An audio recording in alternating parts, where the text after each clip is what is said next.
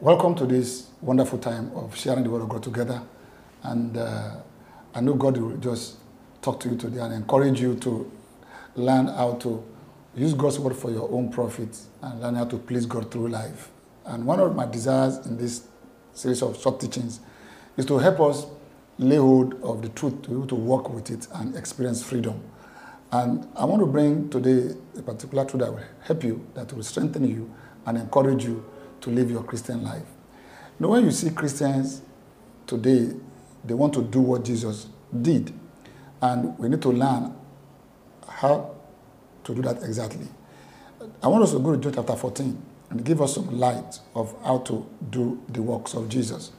And right now, as we open this, I know many of us will have had these verses in the Bible, which is quite fantastic and beautiful.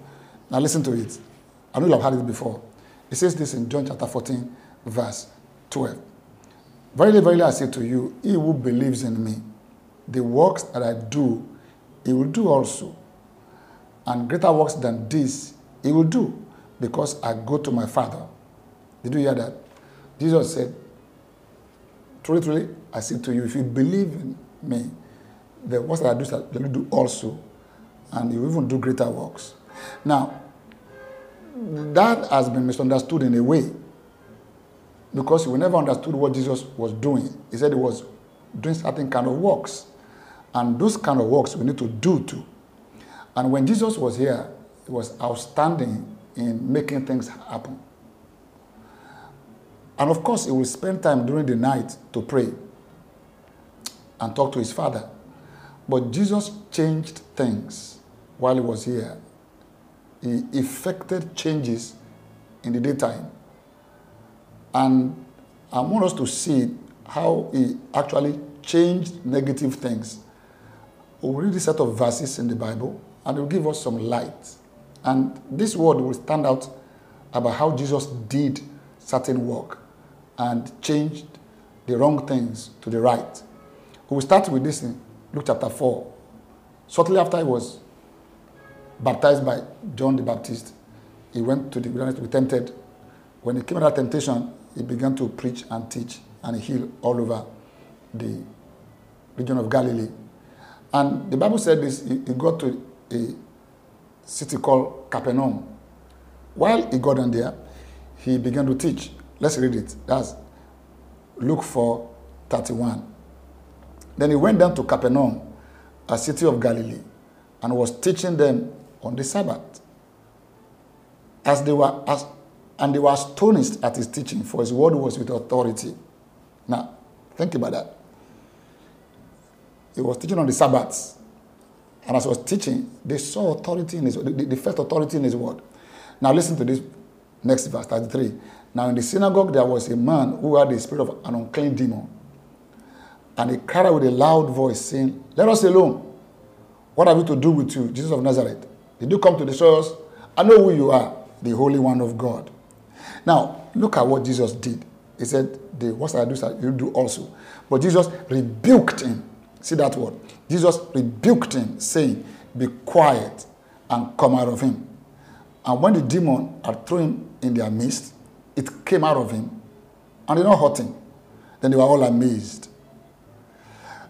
That's happened in the synagogue. He left synagogue and went out of the synagogue. Let's look at what happened next. That's Luke 4:38. Now he arose from the synagogue and entered Simon's house. But Simon's wife's mother, that was Simon's mother-in-law, was sick with a high fever. And they made request of him concerning her. Now listen to this, 39th verse. So he stood over her and rebuked the fever, and it left her. And immediately she arose and served him. We're going to look at another place. Jesus was also moving. I think he was traveling with his disciples on the sea. And when they were on the sea, the Bible said this happened in Luke chapter 8, verse 22. Now it happened on a certain day that he got into a boat with his disciples. He said to them, "Let us cross over to the other side of the lake." And they launched out. But as they sailed, he fell asleep. and a windstorm came down on the lake, and they were filling with water. The boat was getting filled up with water. And they were in jeopardy, in serious danger. And they came to Jesus and awoke him, saying, Master, Master, we are perishing. Now look at it again. Then he arose and rebuked the wind and the raging of the water. And they ceased, and there was a calm. And he said to them, Where is your faith? And they were afraid and marveled, saying to one another, Who can this be? For he commands even the wind and the water, and they obey him. Now don't forget what we read first about Jesus, that he said, I say to you, truly, truly, whoever believes in me, the works I did will he do also, or the works I do will he do also, and we will do greater works. Before we discuss greater works, let's even discuss what he did when he was here. At least we start from there. At least we'll be more than happy. Now, I read three words of God to you, three passages in the Bible. I read the story of Jesus in the temple. I read the story of Jesus in the house of Peter and then meeting his mother-in-law. And then we read the story of Christ on the sea. Now, if you see all these three stories, one word was common to all of them that Jesus did. When the demons spoke out and said, Leave us alone, what have to do with us? The Bible said Jesus rebuked that spirit. He said, Be quiet and come out of him. That's what he did. Then he went to the house of Peter. When he got down there, they told Jesus that the mother-in-law was having a high fever. Jesus stood over her and rebuked the fever. Interesting. He rebuked the unclean spirit. Second, he rebuked the fever. Then the last one we read about him on the sea, that's Christ on the sea, and that was it. This windstorm that was turning the water up down, and they were in serious danger. Jesus got up. The Bible said he arose and rebuked the wind and the raging of the water. In all these three events, Jesus did a particular work, and that's the work of rebuking. Amazingly, that work seemed to affect changes in the situations. Amazingly. If you notice, he didn't pray. Facing these adverse situations, he didn't talk to God. He didn't beg God to come on the situation. He didn't plead with God to manifest himself. He just got up. The first one, he spoke, he rebuked the spirit. The second one, he rebuked the fever. Third one, he rebuked the wind and the storms. I noticed that Jesus did something very interesting. He rebuked unclean spirit, he rebuked sickness, and he rebuked adverse circumstances. If we are going to do the works of Jesus, I think we should get into the work of rebuking. So let's look at this work of rebuking in greater detail in our next episode. If you don't rebuke, we may not see any changes. Jesus rebuked the circumstance of the water and the wind creating a storm. He rebuked the fever. He rebuked the unclean spirit, and amazingly, all the three events changed because Jesus rebuked. What does it mean to rebuke? Why rebuking? Why can't you just talk to God? We will hear that in our next episode. Thanks for listening. Welcome to our second episode on this, what I call the ministry of rebuking. Jesus' work of rebuking. And we saw in the first episode that Jesus handled three situations with the same word, the same action, rebuke, rebuke, rebuke. And that word rebuke, what does it mean? Before we even go further, the word means to speak sharply to oppose vehemently with your words and to stand against, and to demand, not humbly, but forcefully and arrogantly. That means that when you are rebuking something, you don't speak nicely, you demand, you enforce. You ask for a change by force. So Jesus rebuked the unclean spirit, rebuked the sickness, and rebuked the wind and the storm that's causing the raging of the waves against the boat of disciples on the sea. Are we followers of Jesus? You know, today Christians just pray. Jesus prayed too in the night. He spent time praying. He spent sometimes all night long in prayer. But in the face of this event, Jesus didn't pray. I believe that Jesus knew that these were not the works of God, that he had to plead with God to do something about it. These were not God's intentions. These were not from God. And Jesus did not excuse himself and excuse God and said, okay, we don't know what's going on here. Jesus took a strong stance against the unclean spirit while he was teaching, against the eye fever in the body of the mother-in-law of Peter. And he took a stand. He woke out of sleep and just didn't even pray to God. He spoke sternly to the wind and the waves and stopped it. I believe that this is something we have not explored as Christians, as believers, as followers of Jesus. If you notice, those disciples were shocked. They were in awe by what he did. But he asked them, where is your faith?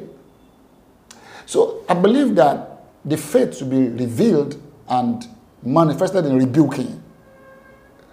They were just crying out, we are perishing, we are in danger. And those words didn't effect any change. They told Jesus about the woman. Telling Jesus didn't effect any change. Jesus rebuked it. To rebuke means to speak sharply to and to demand. So Jesus demanded unclean spirit to come out of a man. He demanded the fever to leave the body of the old woman. And he demanded and rebuked the wind and the storm to cease and to stop their raging. I believe that that authority as the follower of Christ, if you're going to do the work that Jesus did, we must also enter this work of rebuking, of challenging and speaking harshly to situations. And not just be nice to them. Jesus was not nice to the sickness. You know, today when people get sick and feel sick, we talk nicely, we wonder what's really going on. Jesus spoke harshly and sternly to sickness. I want to challenge you to start thinking about this, to start rebuking, to start speaking against sickness in your body, in the body of your loved ones. Not just to, you know, perambulate around things. And I mean, I couldn't imagine Jesus just hanging around in the boat and wondering and waiting and watching and expecting the things to die naturally. But Jesus rebuked it. He spoke sharply to it. He was stern about it. He took a stance of a soldier in aggression against these circumstances we just noticed. Unclean spirits are satanic agent. Christ didn't pray about it. He spoke to the spirit. He demanded it to take a leave of the man. And that spirit left. Jesus spoke to the fever, to the sickness, to this high fever. He spoke sternly to it and it left. Also, to the wind and storms. I want to challenge you to look at your life situations and circumstances and look at sickness and evil spirits, whatever their manifestation. I think we should start rebuking like Jesus. Let's follow our master. He was not lying down. He was not pleading with God to remove it. He spoke sternly. He rebuked it. He spoke to it. He demanded for a change. I don't think he was nice about talking to the sickness, not the circumstances, not to evil spirit. You know, the sheer thought of Jesus, you know, confronting it, we don't think like that. We think of going to God and God help us intervene. But Jesus directly faced it and spoke to it. No wonder Jesus said, whosoever say to this mountain, be removed and be cast to the sea, shall not doubt in his heart, but prayer what he says will come to pass. He shall have whatsoever he says.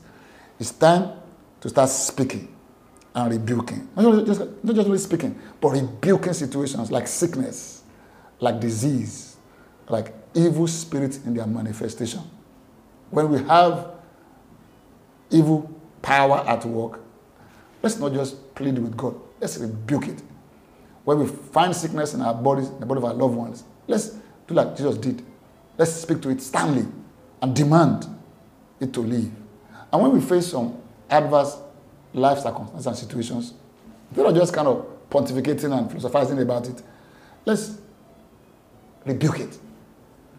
I feel like saying this. It's time you entered the ministry of rebuke, or ministry of rebuking, and rebuke things and stop things in our lives. If you do so, we'll see what Jesus saw.